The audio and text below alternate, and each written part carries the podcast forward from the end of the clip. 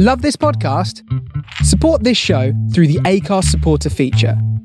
It's up to you how much you give, and there's no regular commitment. Just hit the link in the show description to support now. Hiring for your small business? If you're not looking for professionals on LinkedIn, you're looking in the wrong place. That's like looking for your car keys in a fish tank. LinkedIn helps you hire professionals you can't find anywhere else, even those who aren't actively searching for a new job but might be open to the perfect role. In a given month, over 70% of LinkedIn users don't even visit other leading job sites. So start looking in the right place. With LinkedIn, you can hire professionals like a professional. Post your free job on linkedin.com slash achieve today. Even on a budget, quality is non-negotiable. That's why Quince is the place to score high-end essentials at 50 to 80% less than similar brands. Get your hands on buttery soft cashmere sweaters from just 60 bucks, Italian leather jackets, and so much more. And the best part about Quince, they exclusively partner with factories committed to safe, ethical, and responsible manufacturing. Elevate your style without the elevated price tag with Quince. Go to quince.com slash upgrade for free shipping and 365-day returns. Many of us have those stubborn pounds that seem impossible to lose, no matter how good we eat or how hard we work out. My solution is PlushCare. PlushCare is a leading telehealth provider with doctors who are there for you day and night to partner with you in your weight loss journey. They can prescribe FDA-approved weight loss medications like Wegovy and Zepbound for those who qualify. Plus, they accept most insurance plans. To get started, visit plushcare.com slash weight loss. That's plushcare.com slash weight loss.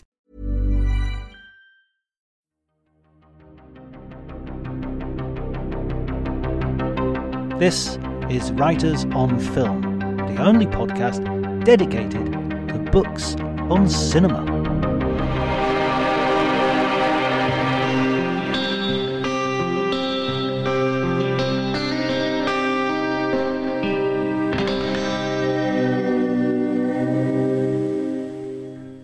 Hello, my name's John Bleasdale. I am a writer and film critic, and today I'm going to be talking to Alan Dean Foster, the poet laureate of the novelization. If anybody grew up in the 70s and 80s and 90s, even, they will have known his work through his many, many, many novelizations, including Star Wars, Alien, The Thing.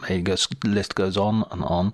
He's also an accomplished writer of original science fiction and fantasy, and more recently, he has written his autobiography entitled The Director should have shot you, which is a fantastic inside look into the book trade and the peculiar art of transforming screenplays into works of literature, which entrance people like the young John Bleasdale, who uh, flicked through many a copy. And in fact, my love of films and my love of books and the way they interact, a lot of that is down to Mr. Mr. Foster. So it's a really good conversation. I really hope you enjoy it. If you want to, if you, well, look, if you do enjoy it, I mean, it would be rude not to spread the word and uh, let other people enjoy it as well. So if you could like and subscribe, if you could retweet or like on Facebook or do whatever you you can, that would be greatly appreciated by me and by Alan Dean Foster, I'm sure. You can also follow me on Twitter at Dr. Jonty, D-R-J-O-N-T-Y. But before you do any of that, please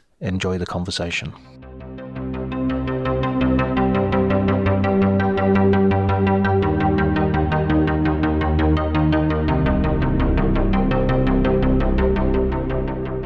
Was in Venice for an Aqua Alta episode, so I have some idea of what you're uh, what you're dealing with. But it's not Catania or Cantania, I forget which, that got 35 inches of rain in uh, in 24 hours. Just an insane. That's that's Kauai mountain rain. That's crazy rain.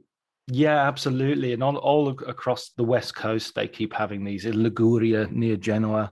They have these huge sort of, they call them bomba de aqua, you know, like a water bomb. I've forgotten most of my Italian. I think I told you my cousin, first cousin, is a been a lawyer in in Italy for 45 years, and his wife is or was, if she still is, the assistant director of the American Academy of Arts in Rome, at a place in Rome in a farmhouse in Gubbio, and uh, his Italian is probably better than that of most Italians. I mean, he acts in theater in Italian, so. Uh, Wow, that's impressive. so I studied a little bit before I went over there and spent a month with them. And uh, But you know, if you don't use it, there's not a lot of places in Arizona to speak Italian. Yeah, yeah, it is. It's one of those languages that, other than Italy, there's not a lot of places. I mean, maybe a little bit of Argentina, the odd, yeah. the odd restaurant. I had fun speaking it. I love speaking other languages. And, How many uh, languages do you speak? I I can manage Spanish and German if you give me two weeks to get caught up, but I speak a little bit of a lot of other languages.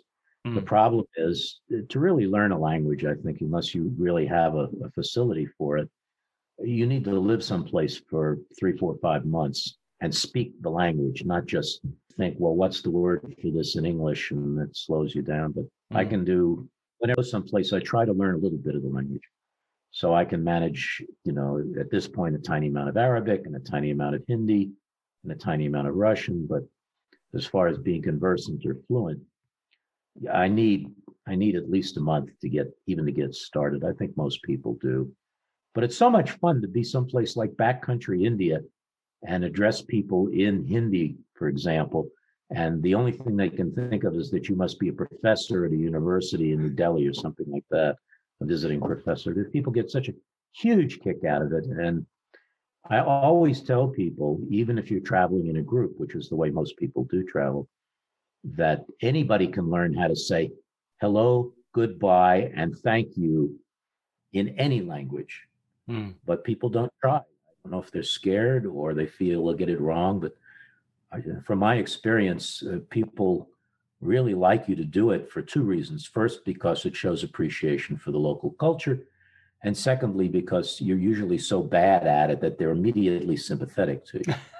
yes. yeah, that's very true. That's very true. Italy is very kind to people who who try to speak Italian. They're very. I think they kind of don't expect it. So so uh, everybody's trying to learn English. So they're flattered by the fact that you're that you're you're making an effort. Yes, and Americans make less of an effort than anybody except the English. I think. At yeah, that's a that's according to a survey the Economist did a few years ago. And uh, but I try. You, it's funny. Things will come back you know the hard they're on the hard drive it's just finding the right password to access them like Milache and Pace, which is very useful in a lot of places when people come up to you asking for money. And um, well, anyway, we're we're probably way off track what you. No, no, it's, it's nice to it's it's nice to listen. I I have to say i was thinking about this interview before and i was and i was really thinking that my childhood you know i i definitely i'm you know i i love literature i love books and i love movies and my first books that i read and reread and reread were your novelizations so i mean i, I and uh, you know one of them the, the star wars one I didn't even know that that was you until recently because I, I, was thinking this George Lucas is amazing. He can write novels, he can direct films. Well, George is amazing, but that was actually in the contract. Right. That contract was for two books the novelization of the film and the sequel book, Splinter of the Mind's Eye, which does have my name on it. Hmm. But it was in the contract that I could not admit to. all. It's the only book I've ever done that doesn't have my name on it. It was in the contract that I could not admit to authorship of the book. And this went on for a number of years, requiring me to lie baldly to the faces of many people, including relatives and close friends, some of whom who picked up on my writing style, which I didn't didn't even know I had a writing style, but apparently I did. And time went by, and then the first large book on George's work came out called Skywalking the Life and Times of George Lucas by Dale Pollock, in which the book inadvertently mentions that I did the novelization, at which point it seemed kind of silly to continue denying it. And my agents got a release from Lucasfilm saying, yeah, you can go ahead and say it. And of course, it's now in various versions of, of books on the book. It, it, hasn't been a secret for decades, but right at the beginning, for about three, four years, it was. Mm, Why was that? Was it just, uh, you know, they just wanted it to be ghostwritten and, you know, just his name on it? Or was there, was there any particular reason? Well, nobody ever gave me a reason, but uh, what I surmised was George had put his heart and soul and money and a big chunk of his life into this film. And it was his story. And he wanted his name on his story, which never caused me any any problems whatsoever. Uh, I've had other people ask me to ghostwrite books. Uh, I've just never done it, but it certainly didn't. It certainly didn't bother me then. It doesn't bother me now. Everybody knows now anyway. Mm. No, I nobody told me, but I, I suspect that was the reason. Was like, you know, this is a big chunk of my life here. At least it was at that point, and it's my baby and my universe and my story, and I want my name on all of that, and that's fine. I perfectly understand that. I would be the same way, probably. And you were, I mean, you you start started out because um, I've just I've finished your uh, great title, by the way, for your book. The director should have shot you. That's uh, if you finish the book, then you know where the title comes from. Yes, it's because of your a certain knack you have for uh, answering questions honestly. Yeah, that's why I don't work much in Hollywood and, and politics. but I'd, I'd love you to sort of give us a little bit of your background. I mean, I, I already know it now that I've read the book, but for our listeners, of how you got into novelizations specifically. Uh, I was supposed to be a lawyer, but my senior year at UCLA, when I was finishing up a bachelor's degree in political science, I needed a certain number of credits to graduate. They could be in anything, I just needed credits. And I discovered the film department at UCLA, which is one of the three great film departments in the United States. Right. And I found out I could get credits for watching movies. what a great system this is. I can go in, I can take something like the history of American film, 1920 to 1930, watch Buster Keaton for three and a half hours. The professor talks for 20 minutes, four units, same as four units of physics. So I started taking a lot of film history courses. And while I was doing that, they also had film and television writing courses. I'd always been a very facile writer. I was probably the only kid in my high school that looked forward to essay tests. So I thought, well, I'll take a writing course and see how that goes. And I did very well in it and was lucky enough to be noticed by an instructor named Larry Thor, who came to me after the first week's assignment was turned in and said, You know, you can write which nobody had ever said to me before, really, not certainly like that. He said, Here's the assignment for the rest of the semester. Go home and write. If you need any help, come in. Well, this was a wonderful system. So I spent I spent a lot of time at home, at home, and a lot of time watching movies. And it all worked out very well. I took some more writing classes, some with Larry, a number with other instructors, and decided, you know, maybe, maybe this could turn into something. Uh, I'd been admitted to USC Law School, but I thought maybe I'll just try. I won't happen, but I'll try to get into the UCLA graduate film writing program. And much to my surprise, I did. So I went to my parents, who expected me to go to law school, and said, "Look, I'm gonna I'm gonna go to UCLA graduate film school for a year and two semesters and get a master of fine arts if I can in writing, in film writing." And they kind of looked at me askance, and said, but they were very supportive. And I told them, I said, if this doesn't work out uh, afterwards with an MFA and a BA from UCLA, I would probably get in any law school in the country. Right. What happened was, while I was at UCLA for those five consecutive semesters, because an MFA is essentially a year and a half degree, hmm. I sold a couple of short stories. I thought, well, I'll try some prose and see what happens. And I thought to myself, this is a lot more fun than getting up early in the morning and putting on a suit and a tie and looking up precedents for the rest of my life. Let's see what happens, see what I can do for a year. Let's see what happens. I got a job in a small uh, firm called Headlines Inc. in Studio City, California, uh, writing public relations. That was my first real job after little part time jobs. Didn't pay much, but a single guy, I didn't need much. I found a cheap apartment at the beach in Santa Monica when it was possible to do such a thing. Right. And then I got a part time teaching job teaching film history and writing at Los Angeles City College, a two year school at night. When, uh, and my days were essentially free. So I had saved a little money from the public relations job and from other sources. And I told myself, I'm going to take a year. You've got all day to write if you want. See what happens doesn't work out, you go to law school. And I sold my first novel and I got a $1,500 advance. That was to Ballantine Books. And everything just worked out. Sometimes your life hinges on very small decisions. And I decided to take the try. If you don't try, you never know. And in my case, it worked out.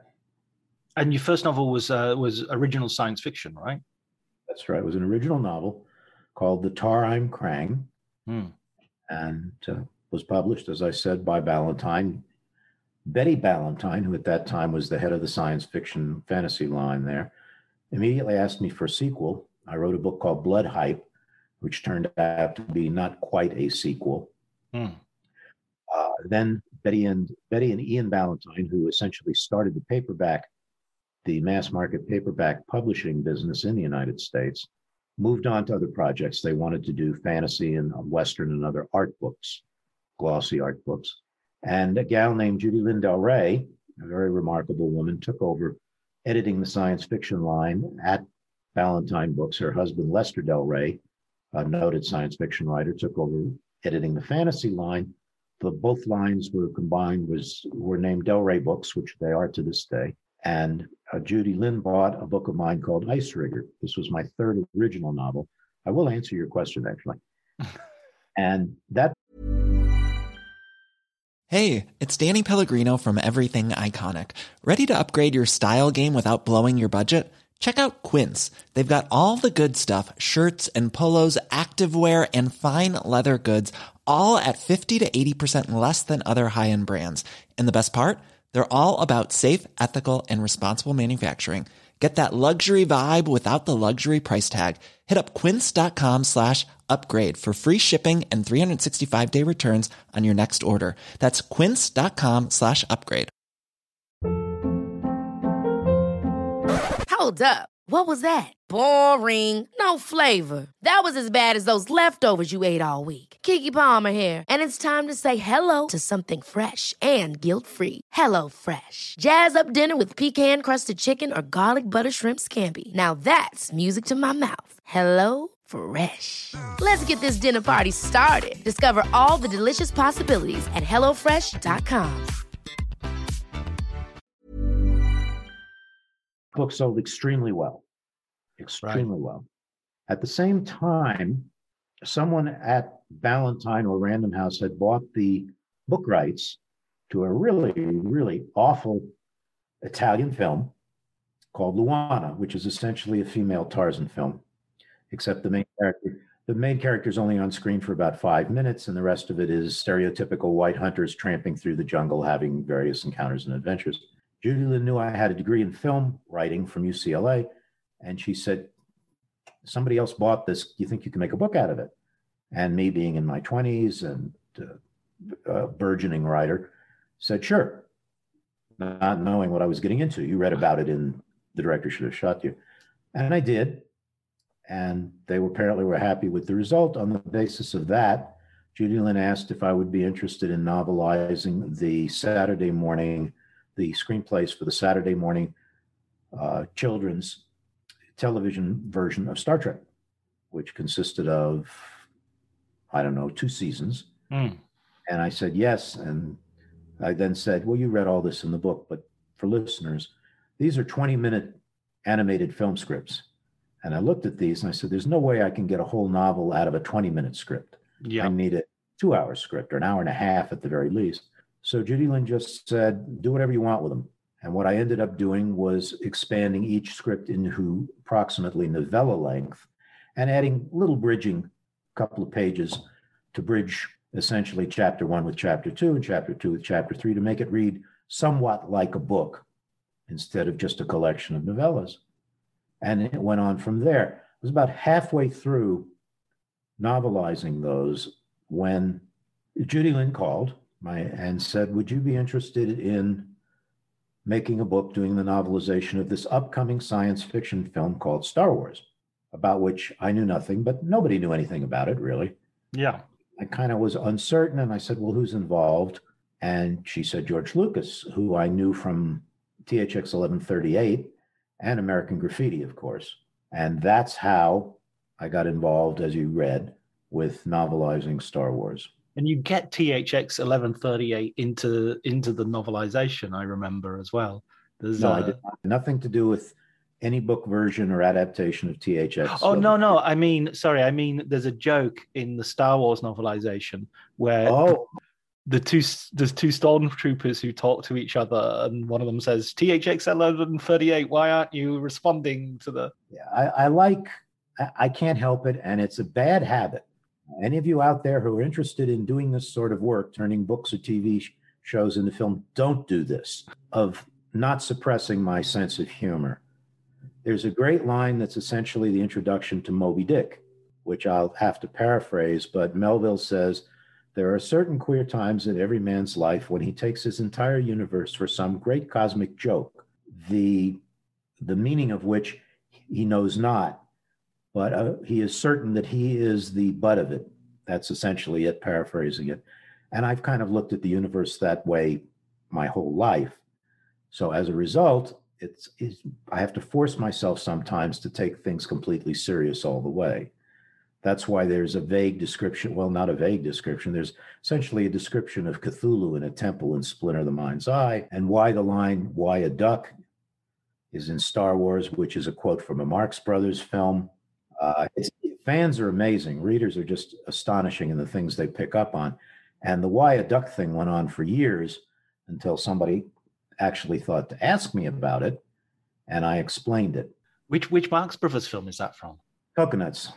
Right. Okay. Okay. That's the that's the one where uh, Groucho, as I think Rufus T. Firefly, is in Florida attempting to sell land back in the late twenties, early early thirties, when the Florida land boom first got started. And without going into detail on the on the uh, on the film. Those would be interesting films to novelize, by the way. That'd be crazy films to novelize. How do you novelize a Marx Brothers film and actually make it work? Depends so much on the personality of the brothers. But uh, Groucho's trying to sell Chico some land, and they're looking at a map, and Chico says, "What's this?" And Groucho says, "That's a viaduct." And Chico uh. says, "Why a duck?" And of course, Groucho, it's just it goes on in typical Marx Brothers fashion, and uh, the amount of laughs they can they can extract from a single line essentially is just just astounding. I once saw Animal Crackers. I'm talking about film history uh, film history classes at UCLA with an audience mm.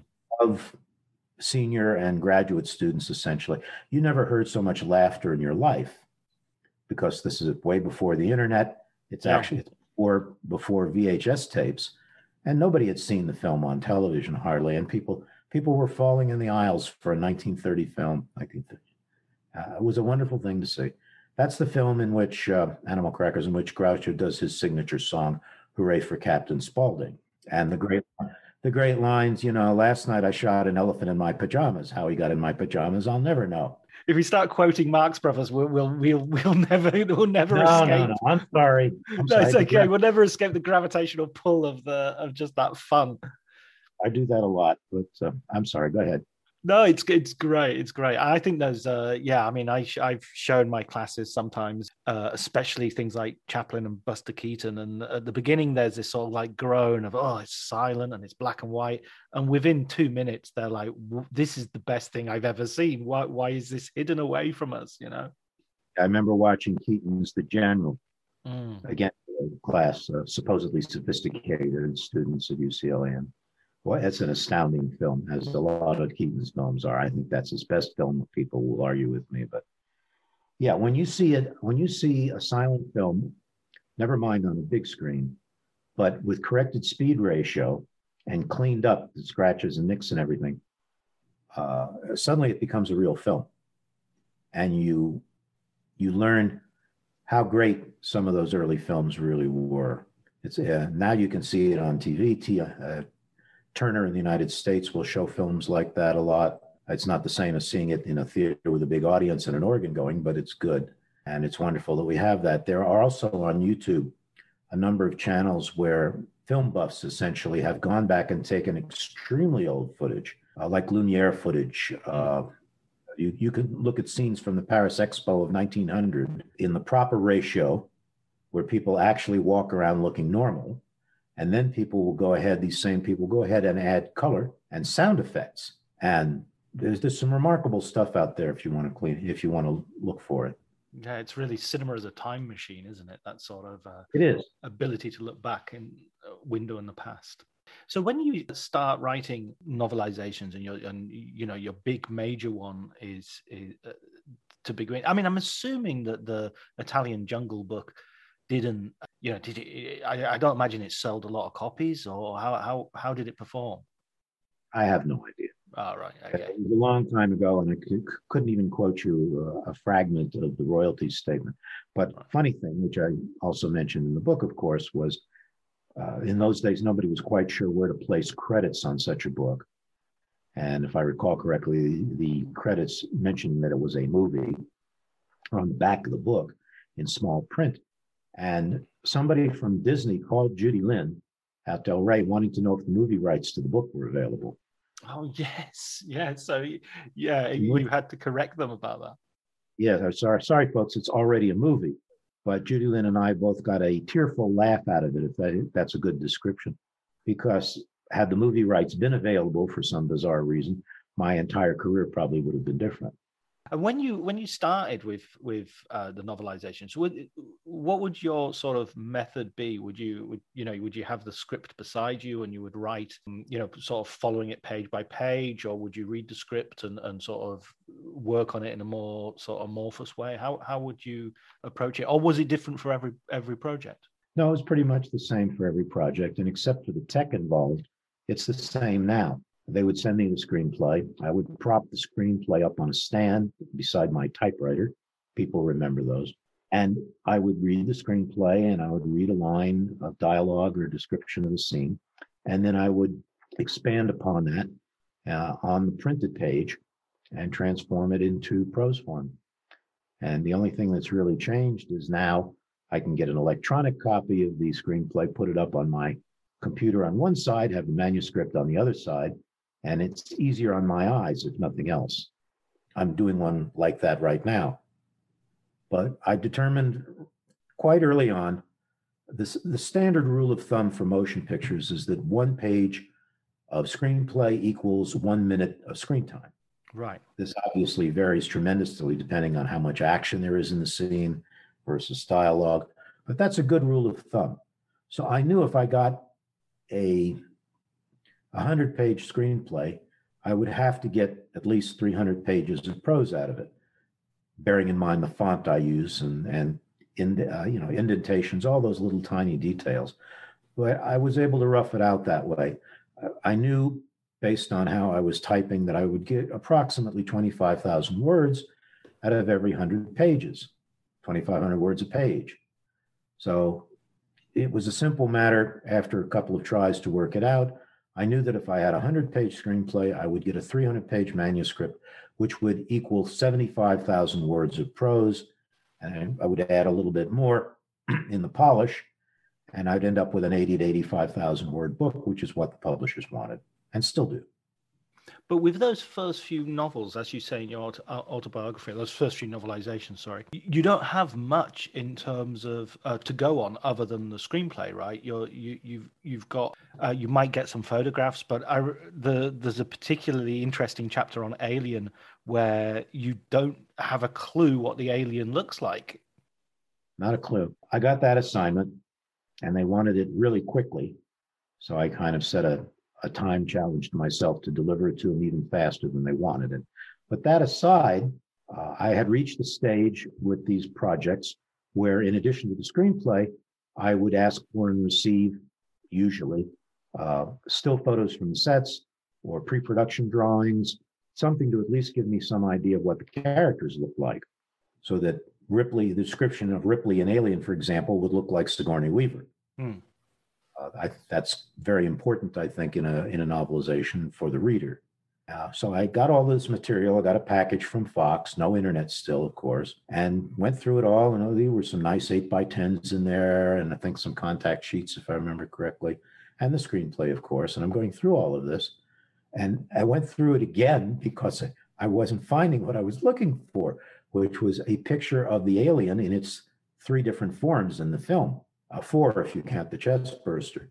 And I finally called somebody at Fox and they said, well, Fox isn't releasing any pictures or any images of the alien in any form whatsoever.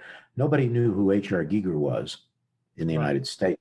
So nobody thought to go look at his stuff somewhere in Switzerland in an art gallery. And I said, said, wait a minute, you want me to write a book called Alien, in which the alien is the principal figure but I'm not going to tell me what the alien looks like. And they said, no, we can't do that. Fox won't do that. And I was like, you're trusting me with the screenplay and advanced black and white photographs. Can't you trust? They didn't trust anybody. That was the big secret, of course, the big reveal. But I felt that they could have trusted me with it because I could have gone and mimeographed, copied the entire screenplay, and sent it out to 50 different people if I was that sort of person. And they wouldn't do it. So if you read the book version of Alien, there is no description of the alien in any form uh, in the book except the face hugger. That I remember now. That they did kind of send me a picture of. So, and it's inaccurate because it's uh, an early version of the face hugger. It has an eye, for example.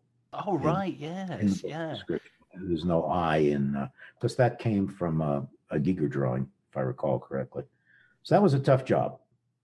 Alien seemed to be a tough job all the way through. There seemed to be hiccups with each with each one you did. Like uh, I remember when you wrote Aliens, you you were disappointed that they they decided to clean it up and sort of make it into like an airplane friendly version.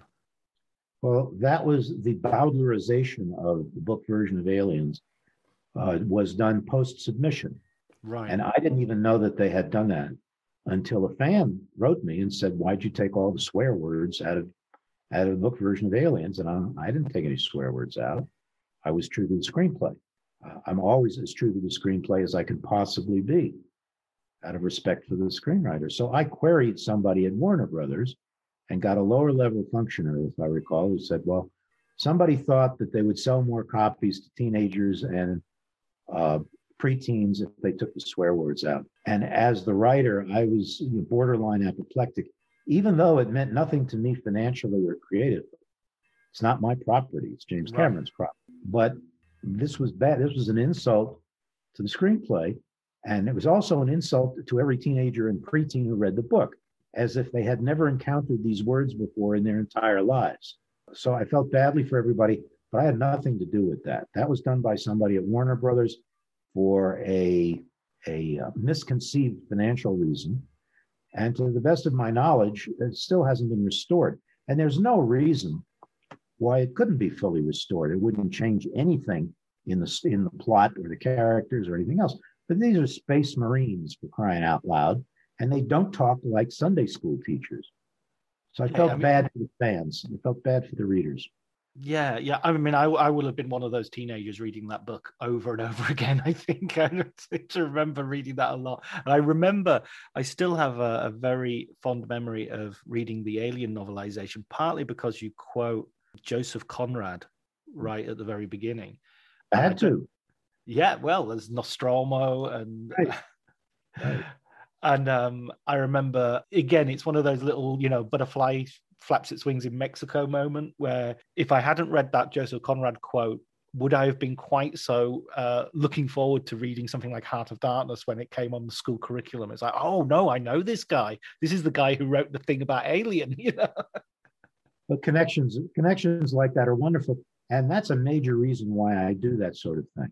Because if I can throw one line in a book or one word or something that will stimulate, hopefully, a younger reader to pick up something related to it just out of curiosity, then th- that's a good reason to do the book right there. There's a very good film version of Lord Jim, by the way, if you ever get a chance to see it on television, on cable or something, starring Peter O'Toole, no less. Right. Yeah, I've, I, am aware of that version, but I've never seen it. I've never seen it. I should uh, I should pick that up. It's it's a good film. You know, you can argue how closely it follows the book. It's a Hollywood film, but I thought it was pretty good and uh, of course O'Toole is marvelous. And so you try to make these connections, help people make these connections, particularly younger people mm. who might never have heard of Joseph Conrad until they picked up a copy of Aliens. Well, that's definitely me. I, I really honestly think that was the first time I'd, I'd ever uh, seen the name. And uh, and I immediately thought, wow, what a cool quote, and we've got to read a bit more of this guy. So that was that was fantastic. And so and I mean, you really during those that early 80s period of well way way into the into into the 90s as well that was you were cornering the market in sort of novelizations of, of sort of really classic sci-fi what would become classic sci-fi. You know you did the novelization of john carpenter's the thing and dark star. And you and in your autobiography as well you you sort of met up with john carpenter at, at um, a very early point in his career. Yeah, john's a very good guy who I think has been very badly treated by the film business. Right. And he'll be one of those people who has university courses in his films after he's dead.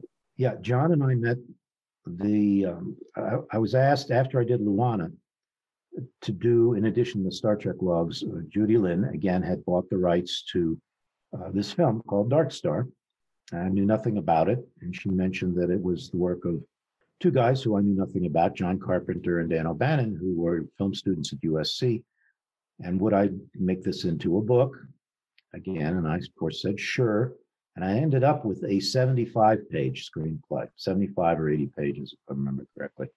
And I thought, uh oh, what have I gotten myself into? Where's the missing 30 or 40 pages? Well, then I found out this was essentially a USC graduate film project that uh, John and Dan O'Bannon had managed to get financing for to expand a little bit so that they could get a commercial release. And then John could join the Directors Guild and Dan could join the Writers Guild. Right. They'd have credit. And apparently they had a difficult time selling it.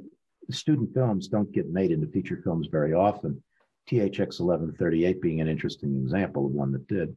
So I'm reading through this screenplay, and it's basically about three guys on a spaceship talking about how bored they are. And you couple that with the short length of the actual screenplay, and it's like, what can I do with this? And the only place to go with that was inside the characters' heads and expand, hugely expand on what they were thinking, because they weren't doing anything, they were thinking. Anyway, I was invited to a, a private screening of the film, which was held upstairs in the offices of the guy who had provided the money to get professional credits and a, a little extra footage in the film, a fellow named Harris. I forget his first name. Uh, one of the great, one of these guys who bought films, like the guy who bought the American distribution rights to Luana, for example. Harris's big, big film was The Blob, the original right. The Blob with Steve, Steve McQueen, Jack Harris. Excuse me. There we go, Jack H. Harris. And uh, here's a great trivia question for movie buffs. It won't be because I keep repeating it, but as we were walking up the very narrow stairs in Harris's offices uh, in Hollywood to a bigger bigger room where they had seats set out and they could show the film on a screen.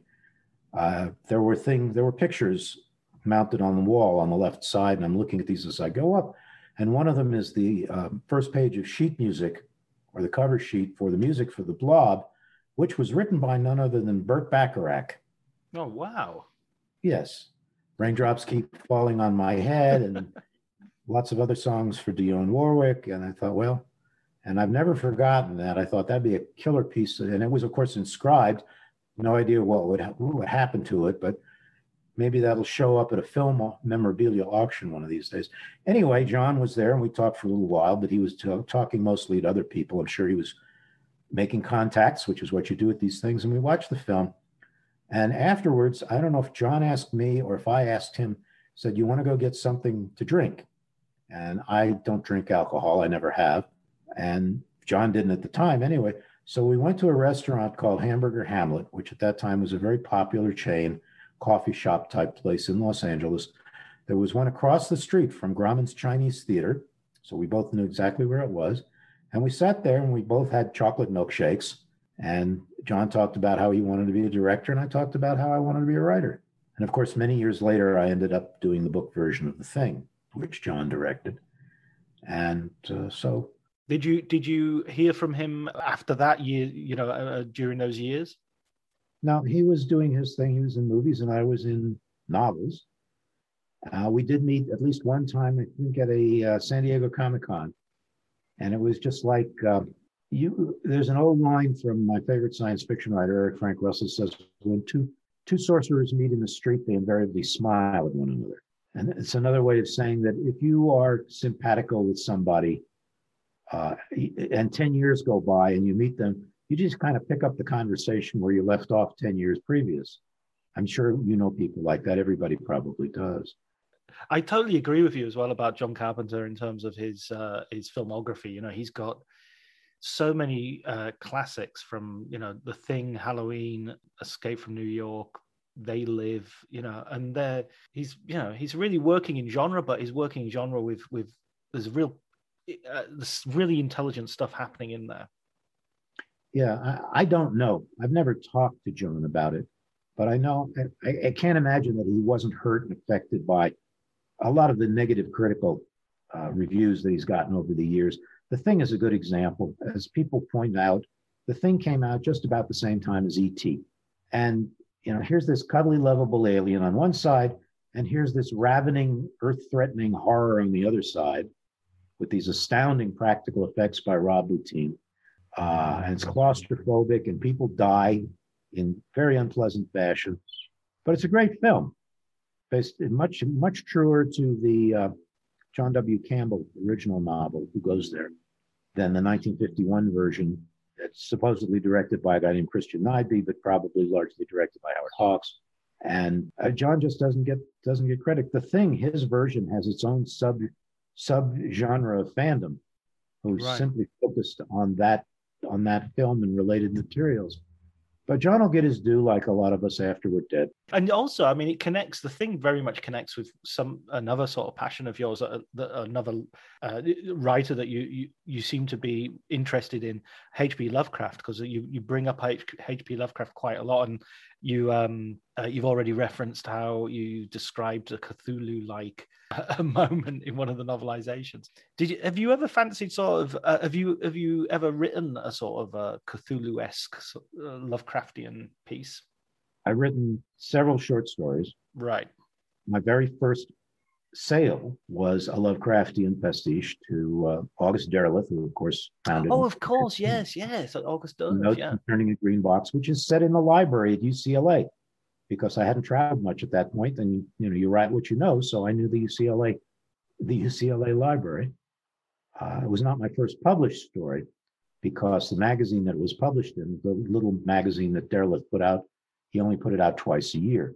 So my first published story was actually a story called With Friends Like These, which appeared in Analog, which came out monthly. But Derleth made the first purchase. Uh, I very soon thereafter did a, uh, a novelette also set in Southern California, called The Horror on the Beach, which found a very odd publication route, but which has since been reprinted in one of the anthologies of my short fiction. Many years later, I made a trip to the Ukraine. I was actually in London for a concert. The only time I've ever flown anywhere for a concert was for a performance of Havergal Brian's uh, Gothic Symphony, an extraordinary piece of music. And I, at the time, I was engaged in competitive powerlifting, senior powerlifting. Hmm. And there was the first meet being held by this organization, Raw Powerlifting, in the Ukraine, in Odessa, was the weekend following the concert. So I thought, well, this is a really good opportunity to visit the Ukraine and do something while I'm there. So I went and walked around, enjoyed Kiev, and went to Odessa and participated in the contest, got it, got interviewed on Ukrainian television, of all things, and then went back to Kiev, which most people pronounce Kiev, and had some time. And I thought, let's see if I can get to Chernobyl. And this was before the new containment structure had been put in place. It was under construction, but 2011 had not been put in place. And the only people they were letting visit Chernobyl were educators and researchers. Well, I instantly became an educator. Nobody asked to see my teaching credential from Los Angeles City College. And a bunch of us from all over the world got put on a bus and we went to Chernobyl and had a little tour of Chernobyl, which was fascinating, of course. And later that became the inspiration, excuse me, for a short story called The Door Beneath, which is a Lovecraftian story set at Chernobyl. An obvious, people say, where do your ideas come from? that blending seemed to me an obvious one. I don't tell anybody any. Not gonna, not gonna, excuse me. Not going to discuss the story, but it's a Lovecraftian story set at Chernobyl. I also was asked by a French company, small French gaming company, to write the story that would become the basis for a Lovecraftian game. This became a game called The Howling Words with cards and artwork and much else.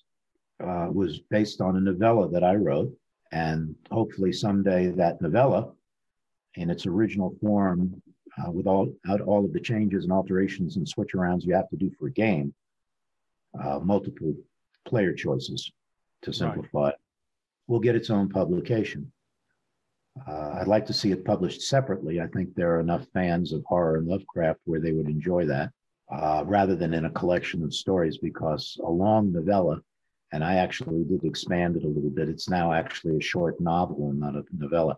Hmm. Uh, that doesn't belong in a short story collection because there's very little room for anything else. So we'll see if some my agency has that. We'll see if somebody picks that up. I think it reads very well.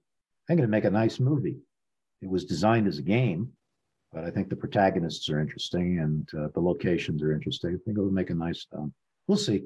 Lovecraft seems to be coming back as well. I mean, I think from the you know his influence has always been there with things like the thing. You know, the the the, the you know the the idea of something hidden under the ice for for hundreds of years and but uh but yeah it seems he seems to be on the once more on in in the ascendant. Well the first again it happens after you die. The first half of john john carpenter's film the fog i think is a, as pure a piece of lovecraftian horror as anything that's ever been put on film. It goes off in a bit of a different direction later but boy the first half of that film really sucks you in. Lovecraft's in the library of america. He's now considered uh, an important writer we get things like Lovecraft Country, which is a takeoff on his personality. I never met him. Uh, he was raised in unfortunate circumstances, which undoubtedly contributed to him becoming the kind of writer he did. He was raised by two maiden aunts, and he wore children's clothing until a, I forget what age. Uh, it was not a normal upbringing. Right. He had a normal marriage, apparently. It just didn't survive after a couple of years. But uh, he was uh, apparently according to people who talked to him and met him, more normal than you would think, mm. somebody being a Lovecraft. But he developed this unique approach to horror in the teens and 20s and early 30s. He's considered by many people to be the great American writer of horror fiction between Poe and Stephen King. He's that kind of bridge character. He had unfortunate viewpoints on things like race and religion, uh, largely, I suspect, because of the way he was raised and, and the context in which he was raised. You can't excuse those, certainly, uh, but you can explain them. Uh, he, for example, he probably he expressed not probably he expressed anti-Semitic views of uh, Jews in his writing, but he married a Jewish woman. Right. I mean, it's hard to rationalize some of these things. So you kind of have to do with Lovecraft like a lot of people do with the composer Richard Wagner, who expressed, espoused similar views in the 19th century. You can put the music off to one side and enjoy the music and not enjoy the person. And Wagner was much worse in some of his views than, than Lovecraft. It's interesting to contemplate what, have hap- what would have happened to Lovecraft personally had he been able to travel more. He was very insular. He spent a, a couple of years in New York and made one trip to uh, to Quebec in Canada, but most of his entire life was spent in a very small part of Providence, Rhode Island. Although he corresponded widely, I had a postcard from him that he wrote to Robert E. Howard, right. the creator of Conan, when he was in Quebec, and he sent this postcard to Howard. I donated it. It's in the Howard's Muse- the Howard Museum in Cross Plains, Texas, because that's where that kind of thing belongs. And the writing is very small, very fine hand, which drove his editors nuts because he didn't type his manuscripts to Howard. And it's pure Lovecraft. He's talking about the crenellated battlements and the dark streets. And it's just, it's a wonderful little thing. It's a shame it was only a postcard. Robert Bloch, who wrote Psycho and a lot of great, you know, mostly fantasy and horror stories, but some science fiction, and I were co guests of honor at a science fiction convention in Tucson, in Arizona. And we had a free afternoon one time, and Bob wanted to know what to do. Very gracious gentleman. And I said, There's a place here called the Arizona Sonora Desert Museum, which is actually a zoo, mostly outdoors, that focuses on plants and animals of that part of the United States. I said, This is a great place. It's close. It's not that big. Why don't we go do that? And he thought that was a great idea. So we went. And while we we're wandering around, I'm talking to him and yeah, kind of a smart ass at that age. My wife would say that never changed. And we were talking Lovecraft. I mentioned Lovecraft and I mentioned Cthulhu, but I didn't say Cthulhu. I forget exactly how I pronounced it. And he corrected me and he said, no, it's pronounced Cthulhu. And I said, how do you know? He said, I asked Lovecraft. So that kind of put the guy, that finalize that pronunciation for me. But I just I remember this. I tell this story to people to show what you can be as a connection. Yes. You know, I was connecting to Robert Bloch, who was connecting to H.P. Lovecraft. And somebody will hear me and hear this story, and they'll connect that to something else in the future. And that's why when I started going to science fiction conventions, I tried to go to, I tried to meet as many of the older writers as possible. So I would look up people like Edmund Hamilton and Leigh Brackett and Right. Daniel Galouye and Clifford Simak and Donald Wandrei, who was a co-founder of Arkham House with August Derleth, uh, because I knew these people wouldn't be around. And I've, I've always been, been grateful that I had that opportunity to meet people like that and be on, be kind of a tra- uh, transitionary person. One of the first conventions I ever went to wasn't a science fiction convention, was a writer, uh, a teachers convention in San Francisco, which Del Rey sent me to. And I ended up on a panel with Robert Bloch, Fritz Leiber, a fellow named E. Hoffman Price, who may be unfamiliar to some of your readers, and L. Sprague de Camp. And you're talking probably about 400 years of collective writing experience. And what the hell I was doing on that panel, I never figured out. I wanted to be in the audience listening to the other guys asking questions. E. Hoffman Price was a remarkable writer who wrote dozens and dozens of stories for the pulps back in the 20s and 30s, uh, for Weird Tales, notably. And he was quite a remarkable person. He didn't achieve the fame of some people like Sprague de Camp and Lovecraft, but he lied about his age uh, and enlisted in the uh, army at age 16 and was sent to the Philippines to fight the Huts, the Philippine Filipino rebels who were fighting against the United States, which did not give the Philippines its independence right away after we took it from Spain. After which, Edgar, I think his first name was, left the army there and spent years uh, drifting around Southeast Asia and the South China Sea at a time when nobody did that sort of thing, that kind of real Terry and the Pirates adventure. Came mm. back to the United States, got a room above a whorehouse in New Orleans, and started churning out stories. I know that his son has his autobiography. To my knowledge, it's never been published, but that's a book I would like to read. People say, What would you like to? What do you like to read? I'd love to read that. His stories of going around the South China Sea in the 20s and 30s must be remarkable stuff. And of course, that formed the background for a lot of his stories. Yeah, well, and we're back to Conrad as well. That's sort of a similar part of the world. Exactly, exactly. Yeah, yeah. And so you're um, d- uh, continuing with, the, with your novelizations. Your your you gives you an opportunity to move into different genres as well. You do uh, something which is like fantasy in terms and Greek myth with Clash of the Titans, which was again was one of my f- uh, favorite um, one of my favorites when I was a, a, a young youngster, and Krull, which I have a lot of affection for. Well, it, the biggest problem with Krull, which was a big budget film with, you know, good people in it, was that the, and this is a common problem among people who don't read the genre that they're going to turn into film. Uh, the producers couldn't decide whether they wanted to make a science fiction film or a fantasy film. I think you can't really combine the two. It's very rare that you can do that in any meaningful way.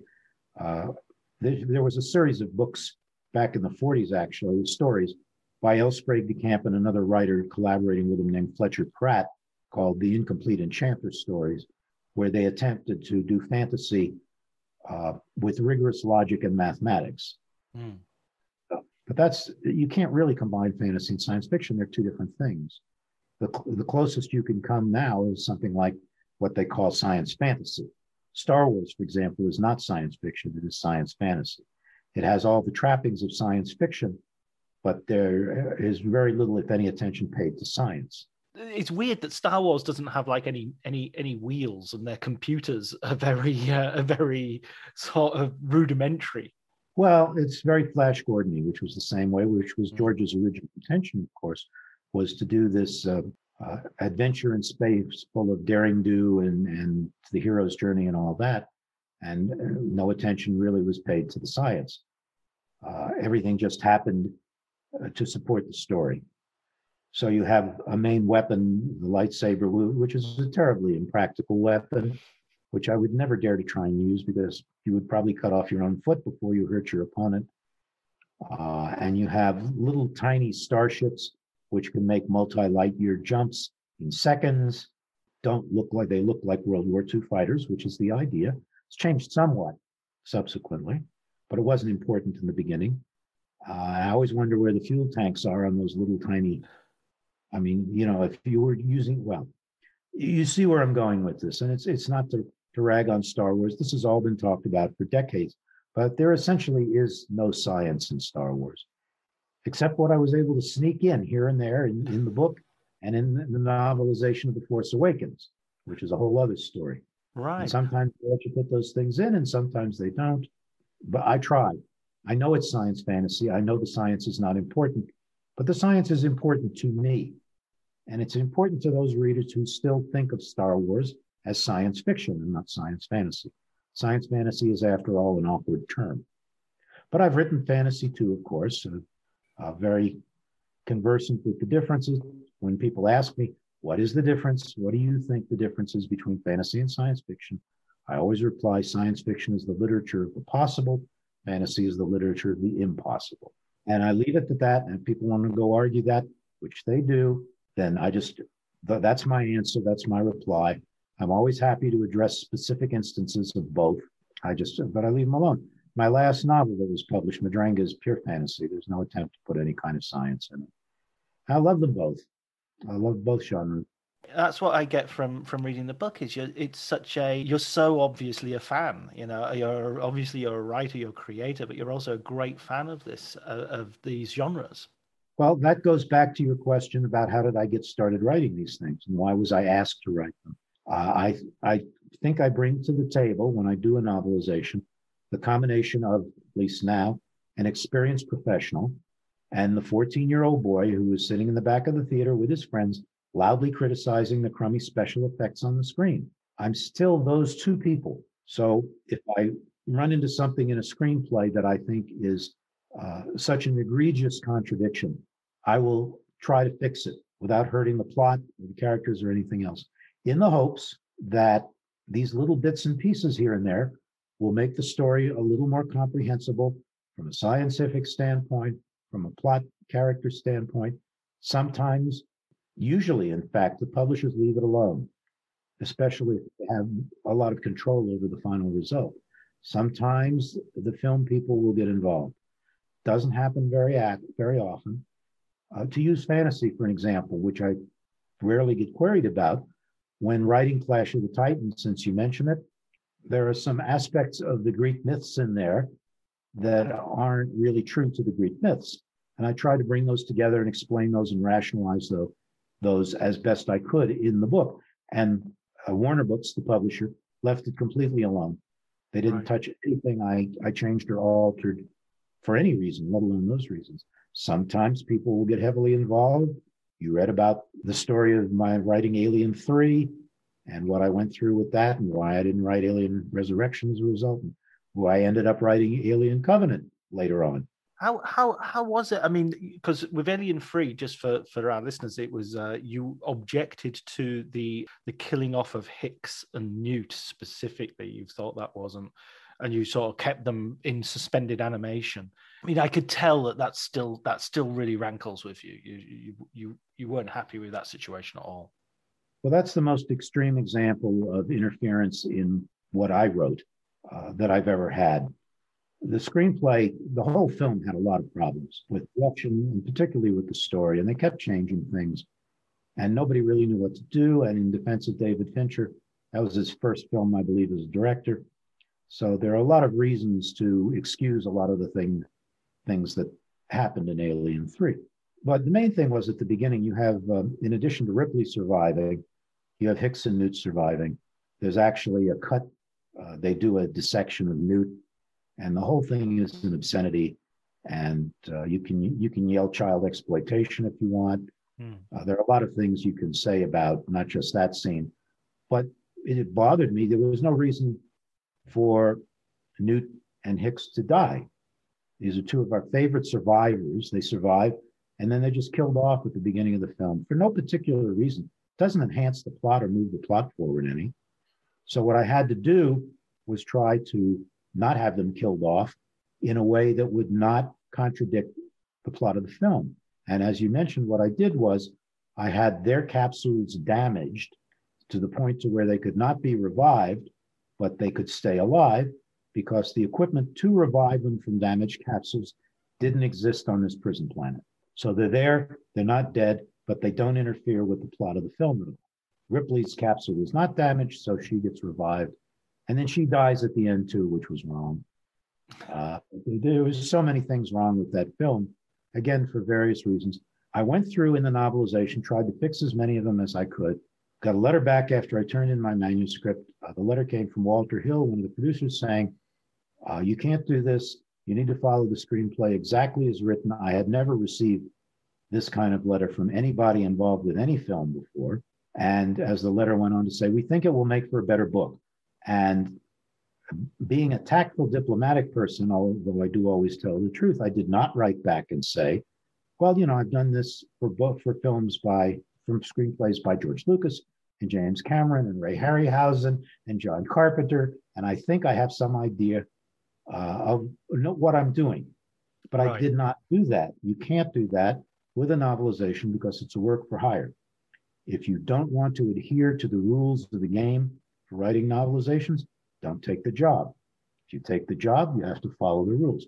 So I had to go back and change all kinds of things and take out all sorts of things that I thought improved the story without contradicting the film again, not just the Newt and Hicks episode, and send it back in. And then when they asked me, when Warner asked me to do the adaptation of Alien Resurrection, I turned it down.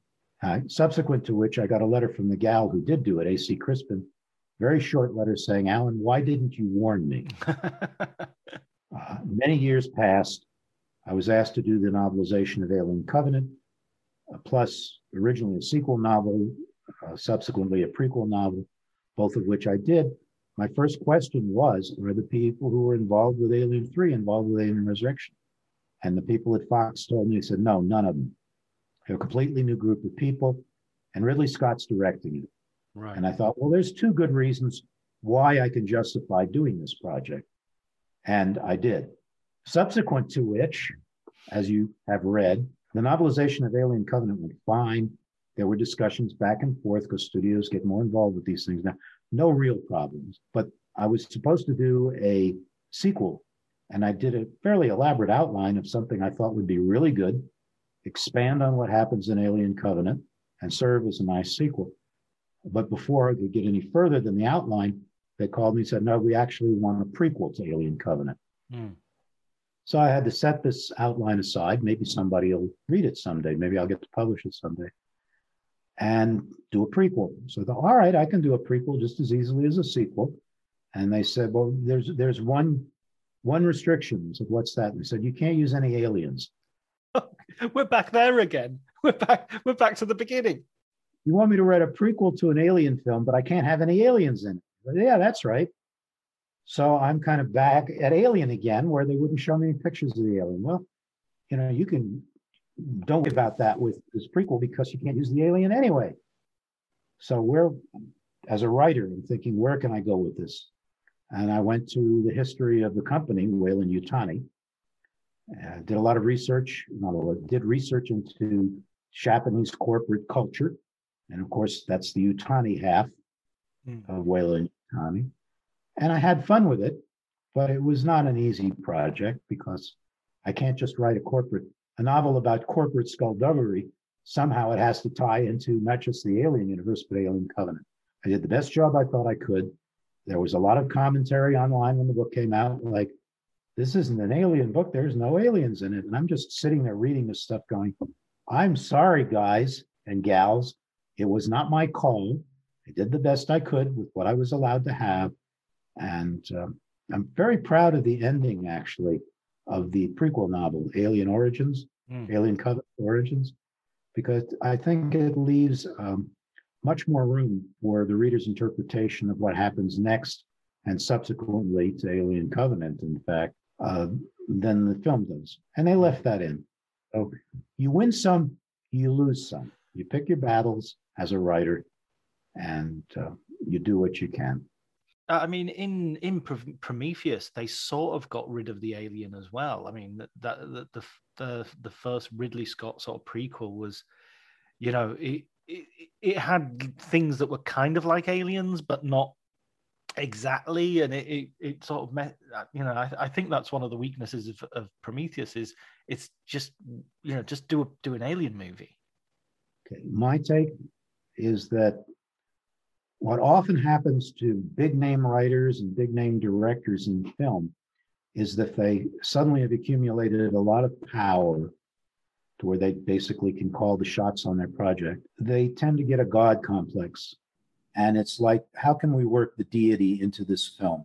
Uh, I have an enormous amount of respect for Ridley Scott as a director. And this is a subject that he, religion, that he's obviously interested in. Mean, he made a wonderful film about the Crusades.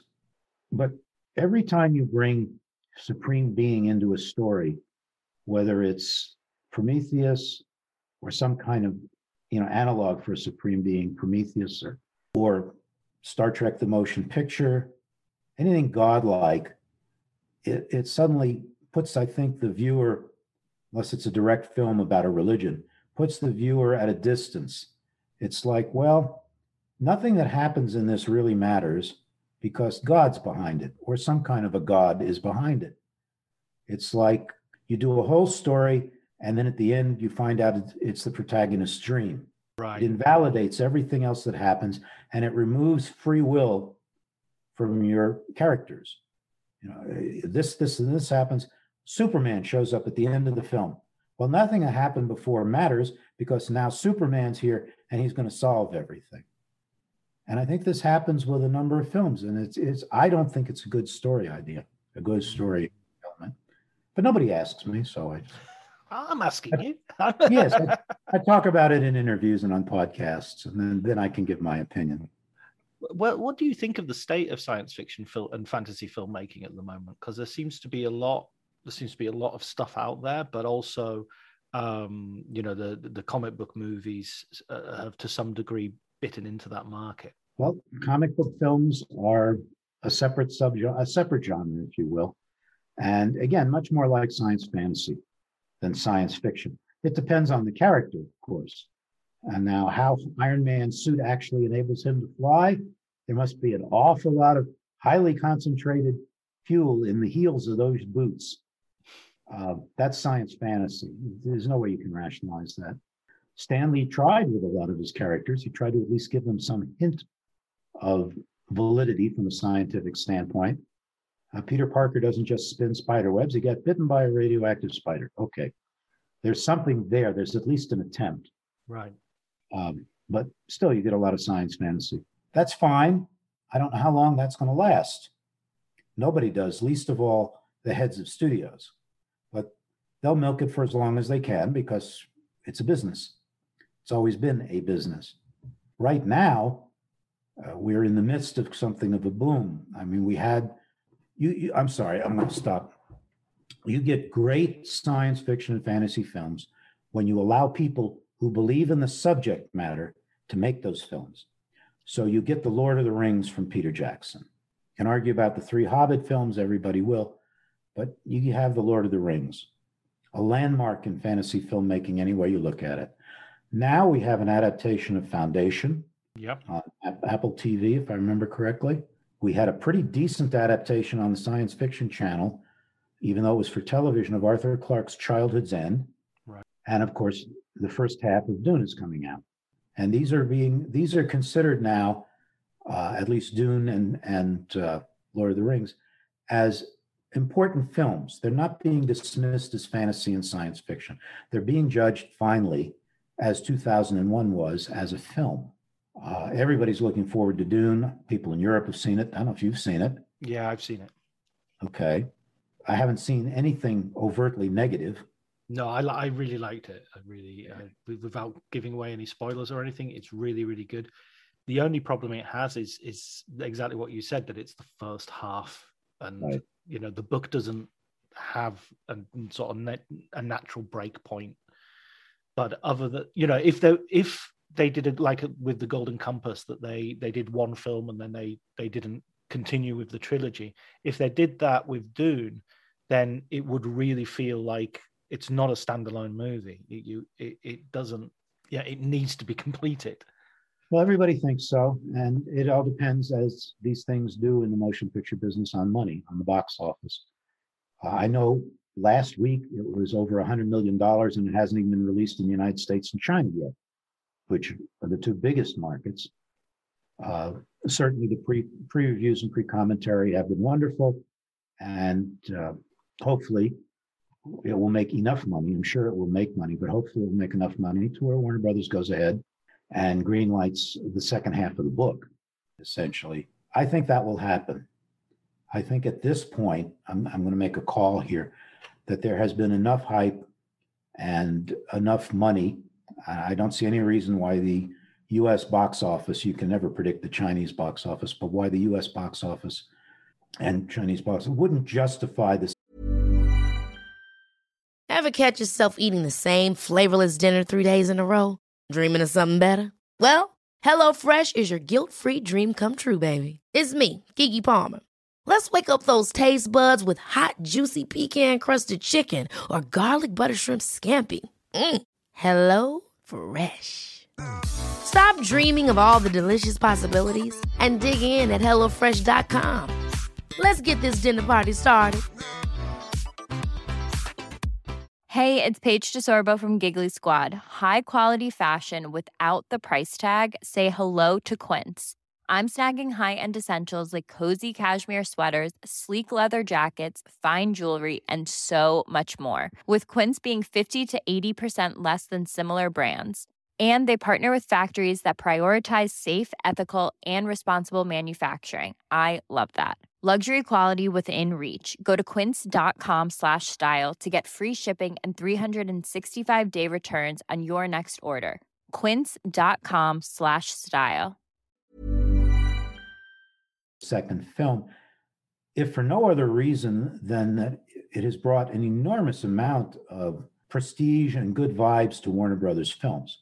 I mean, they haven't had anything like this. It's been all Disney and Marvel and Lucasfilm, and they've actually got something here that they can go ahead with. Not just the second half of Dune, but Dune Messiah, Gotta, uh, you know, on, right on down the line as far as they want to take it, plus spin offs if they want to do something in television. Uh, you, you see a Bene Gesserit, if I'm pronouncing that right. I never did get that uh, for sure correctly. You know, there's lots of spin off possibilities here, which I'm talking like a, you know, a studio person now, not a writer necessarily. Right. I don't, I think we will get at least the second half and possibly follow up films as well. So, so you're you're optimistic about the science fiction, the the the current sort of state of affairs of science fiction, then? Yeah, there are also good low budget films uh, that have come out in the last 10, 20 years that show you don't need to make a Dune or a Lord of the Rings to make money doing real science fiction. Uh, Duncan, I think his first name, Duncan Bowie. Uh, oh, yeah, Duncan Jones. Duncan Jones, thank you. I'm sorry, Duncan. Did a really fine little low budget film called Moon, which is real science fiction. And we have the film from South Africa, District which I'm. District Nine. Yep. Again, and prior to that, there was a marvelous film called Dark City. Terrific Yes. film starring, of all people, William Hurt, uh, Jennifer, boy, I'm bad with thank you, and Kiefer Sutherland. A marvelous, marvelous science fiction film done by the, the people who did The Matrix later on, some of the people. Mm. So it you can do a low budget science fiction film, do it well, and make money. And as the technology improves, continues to improve, it becomes easier and easier to do elaborate special effects on very little money. So I have I'm really optimistic about that. Now that we've seen adaptations of Dune and Foundation, I'm hoping that the whole literature of science fiction, uh, which is open to development as film and television, will draw more and more interest from the established studios as well as large independents because you can do it reasonably now. There was a little film, um, Mimsy, it's a good example, Right. based on a short story by Lewis Padgett, which was actually Henry Kuttner and his wife C.L. Moore, called Oh Mimsy Were the Borogoves. Delightful little film. Didn't follow the story exactly. You do have to make some accommodations for the fact that this is film and not prose. I thought it had a charming feel to it and very nice little special effects within the budget that they had. And people can look that up. See, again, a fairly recent film on a, done on a low budget. So yes, I am optimistic. I am certainly optimistic. What uh, novel from the sort of from that the pantheon of science fiction uh, would you would you love to see a movie of? Would you sort of like that hasn't yet been been treated? Right. Well, there's so many out there. Uh, the short stories of Robert Sheckley, who I consider the greatest short story writer the field ever produced. Any one of his dozens and dozens of short stories that could be made into films. Uh, ideally, there would be like uh, the Robert Sheckley anthology series, where every one of his stories, and he did so many great stories. I mean, Watchbird from 1950 or 51 is essentially about uh, autonomous drones. It's from 1950, Sheckley really was ahead of the curve on a lot of things. One of his short stories, uh, uh, novels, I think, The Tenth Victim, was made into a film starring Marcello Mastroianni and Ursula Andress many, many years ago. Oh yeah, I've seen it quite quite recently. It's a it's kind of crazy 60s. They run around. It's like a they've got to murder people on television, and it's a reality game sort of thing. That's the way ahead of its time story, idea wise.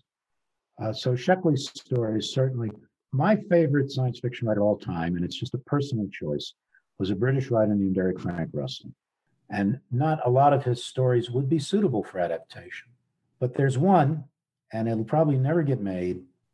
The one I would like to see made is a story that I actually expanded into a novel at the request of Tom Doherty at Tor Books.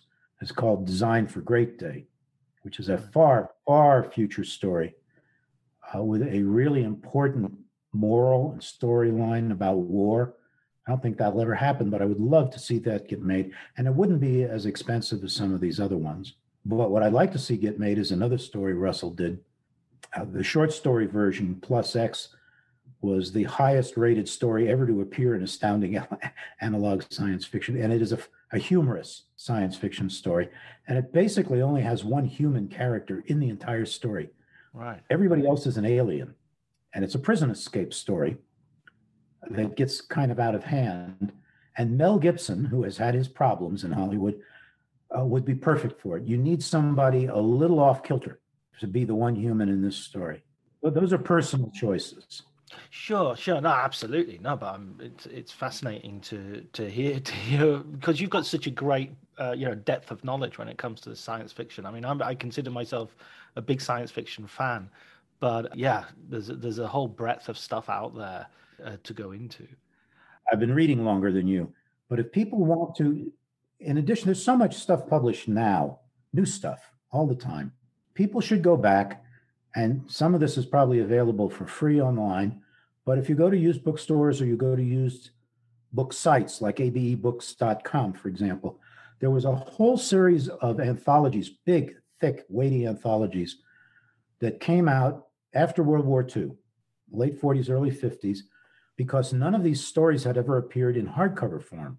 Authors didn't have single author anthologies of their work published, with very few exceptions like Arkham House or Fantasy Press, limited to press numbers. Uh, some were edited by a fellow named Groff Conklin, the big book of science fiction, uh, the book of you know, science fiction, robot stories, and they gathered these stories, people with, as you say, knowledge of the field, from the magazines, the best stories, and put them in these huge anthologies. And you would have 40 or 50 short stories taken from all the magazines in one place. So look for the Groff Conklin anthologies. Those of you who would like to see what science fiction was like when it was really getting started in the modern era, mm. and also stories edited by Judith Merril, Canadian, yeah. Best of the Year anthologies, and another series of stories, um, uh, the year's best from fantasy and science fiction magazine. So there's three sets of early books that you can. Anybody who reads all of these, and we're probably talking a total of, for people who really like to read, maybe 30 books, 30 to 40 books. You'll get a complete overview of the beginnings of modern science fiction, and not just history. These are really good stories. A lot of them classic, classic stories that hold up very well. Oh, brilliant! Well, that's that, that, Those are some great rec- recommendations as well, because uh, do, usually during this pod- podcast uh, we ask for a recommended book, and uh, and you've preempted me there. you've preempted me. Preempted you with a bunch of books, but uh, exactly. These early, these early anthologies had the pick of the field because of course none of these stories had been anthologized previously. So the editors, Judith Merril, Groff Conklin, and uh, Anthony Boucher at the start with uh, fantasy and science fiction, had the pick of the field. They could get only the best stories and eliminate a lot of the dross yeah. from the beginning. So these anthologies read tend to read quite well. So you've you've um, you you said earlier that you're working on a novelization at the moment. Is that is that correct? Yes, it's a fantasy, but it's an interesting uh, approach. The normal procedure is uh, a film is in production, the studio, whoever owns the, the book rights, sells the book rights to a publisher. The publisher then hires a writer to turn the screenplay into a book. In the case of this story, which is called Stuart, is a charming, funny fantasy story, contemporary fantasy story uh, about a dog, essentially, and the dog's dog's owner. Uh, very suitable for a young audience without having to take any words out of it. The uh, author of the screenplay, and one of the authors, Sammy Aridi, wanted a book first before the film actually goes into production. Uh, and I told him, I said, well, this is kind of backwards. He said, I, I really think it would work well as a book. So I'm novelizing the screenplay. So there's that. I have an original science fiction standalone coming out next year called Prodigals, which will come out from Wordfire Press, which did an excellent job with my last novel, uh, Madrenga, which is fantasy. And uh, I'm writing classical music as well. Yeah, well, it, I, at the start of the pandemic, I was stuck at home even a little more than a writer normally is. It's something I'd always wanted to do, uh, but I have no formal musical education and I don't play an instrument, both of which kind of complicate things. However, there are excellent programs now that allow you to write music. And the key thing is I use a actually a free program called MuseScore, which actually allow you to put a note down on a stave and score it, say, for trumpet, and then click on it with your mouse and hear it as a trumpet or right. a violin or a flute or whatever you want. And I found that after some work trying to learn the program, it was also teaching me music composition. And so I've written four symphonies and a number of short pieces, and I'm just having a great old time doing it. I wrote a symphonic poem to accompany Madrenga, accompany Madrenga, which was something I'd never been able to do before. Excellent. And do you, do you find that sort of cross fertilization really sort of it helps you uh, with the writing as well, maybe? No. That's the short answer. Um, unlike a lot of people who write prose or write music, I don't, the two of them don't blend seamlessly. I don't right. think of a musical theme that leads me into a story, and I don't start a book that suddenly starts me thinking about uh, a theme for the orchestra. They are actually separate entities, which surprised me. I would have thought when we started writing the music that what you just said would be what would happen, but it's not. It seems to be separate in my mind. Not that I can't combine them, as with the symphonic poem and the book, but I didn't. One didn't lead to the other directly. For example, if I ever sit down to write an opera, for, for which I've thought about, for example, then you would have story and music, obviously. Right, narrative would be involved. Right. What What is the state of play in terms of novelizations at the moment? In terms of, I mean, when I I was a kid, novelizations were our DVDs, they were our, our video cassettes, and now we have video cassettes and DVDs. Well, not video cassettes anymore. We have streaming and everything. Does that mean there there are less opportunities for novelizations, or I mean, I I'm very ignorant of the market, so it's uh. No, you essentially answered the question. Right. The, the first thing is to realize is um, while there was definitely a boom in novelizations, pre-tape certainly, and also pre-TV, pre-DVD to a certain extent, because there were no alternatives if you wanted more of a story. The only genre where it really took off was science fiction fantasy. You right. didn't see a lot of novelizations of mystery movies or Western movies or contemporary uh, people talking over the back fence in New Jersey movies. Fans of science fiction fantasy really want more of something they like. So there were a lot more of those. Certainly, there are less now because people can pick up not just a DVD, uh, but a special edition DVD. So, whereas you might have had, I'm trying to think of a good example, you might have had a novelization of, say, um, Aliens previously to add to it. Now people can pick up the director's cut and see more. There will still be fans of science fiction fantasy who will want even more than that, which is proven by the fact that these novelizations of earlier films, even though there are now DVDs of them and director's cut DVDs of them, still sell.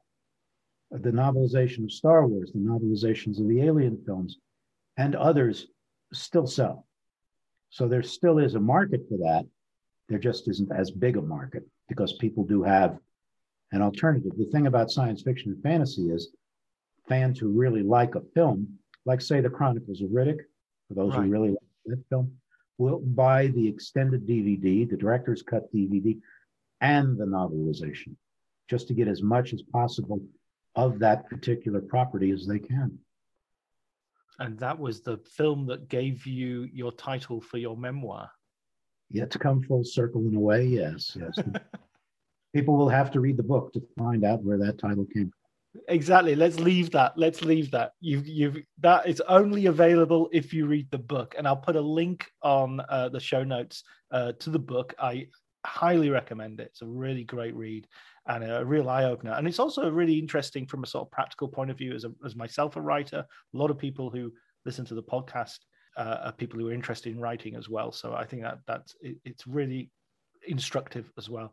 Thank you so much, Alan, for your time. I really, really appreciate it. It's been an absolute honor talking to you.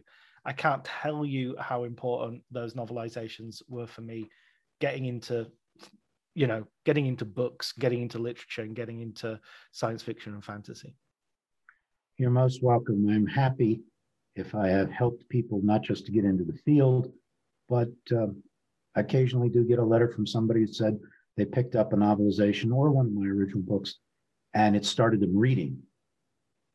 And to me, that's the best award a writer can possibly get.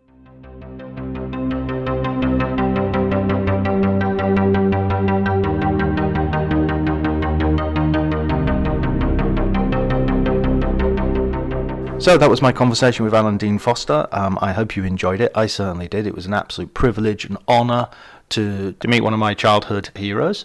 I guess. It was absolutely brilliant and wonderful conversationalist, someone who knows so much about so much about so much. And really interesting to hear someone as well who has lived and experienced and is that sort of connection between some of those legendary figures. His story that he told about Robert Bloch and H.P. Lovecraft was particularly interesting and inspiring, I feel. So even people who are listening to this and who are writers, I feel this there, there were lots of gems in there. I hope you enjoyed it anyway. His recommended book was the collection of um, science fiction, uh, the science fiction anthologies, which I hope you've all noted down. All that remains for me to do is to thank Elliot Atkins for doing the music, Ali Harwood for the help of the artwork, and until the next episode, please take care.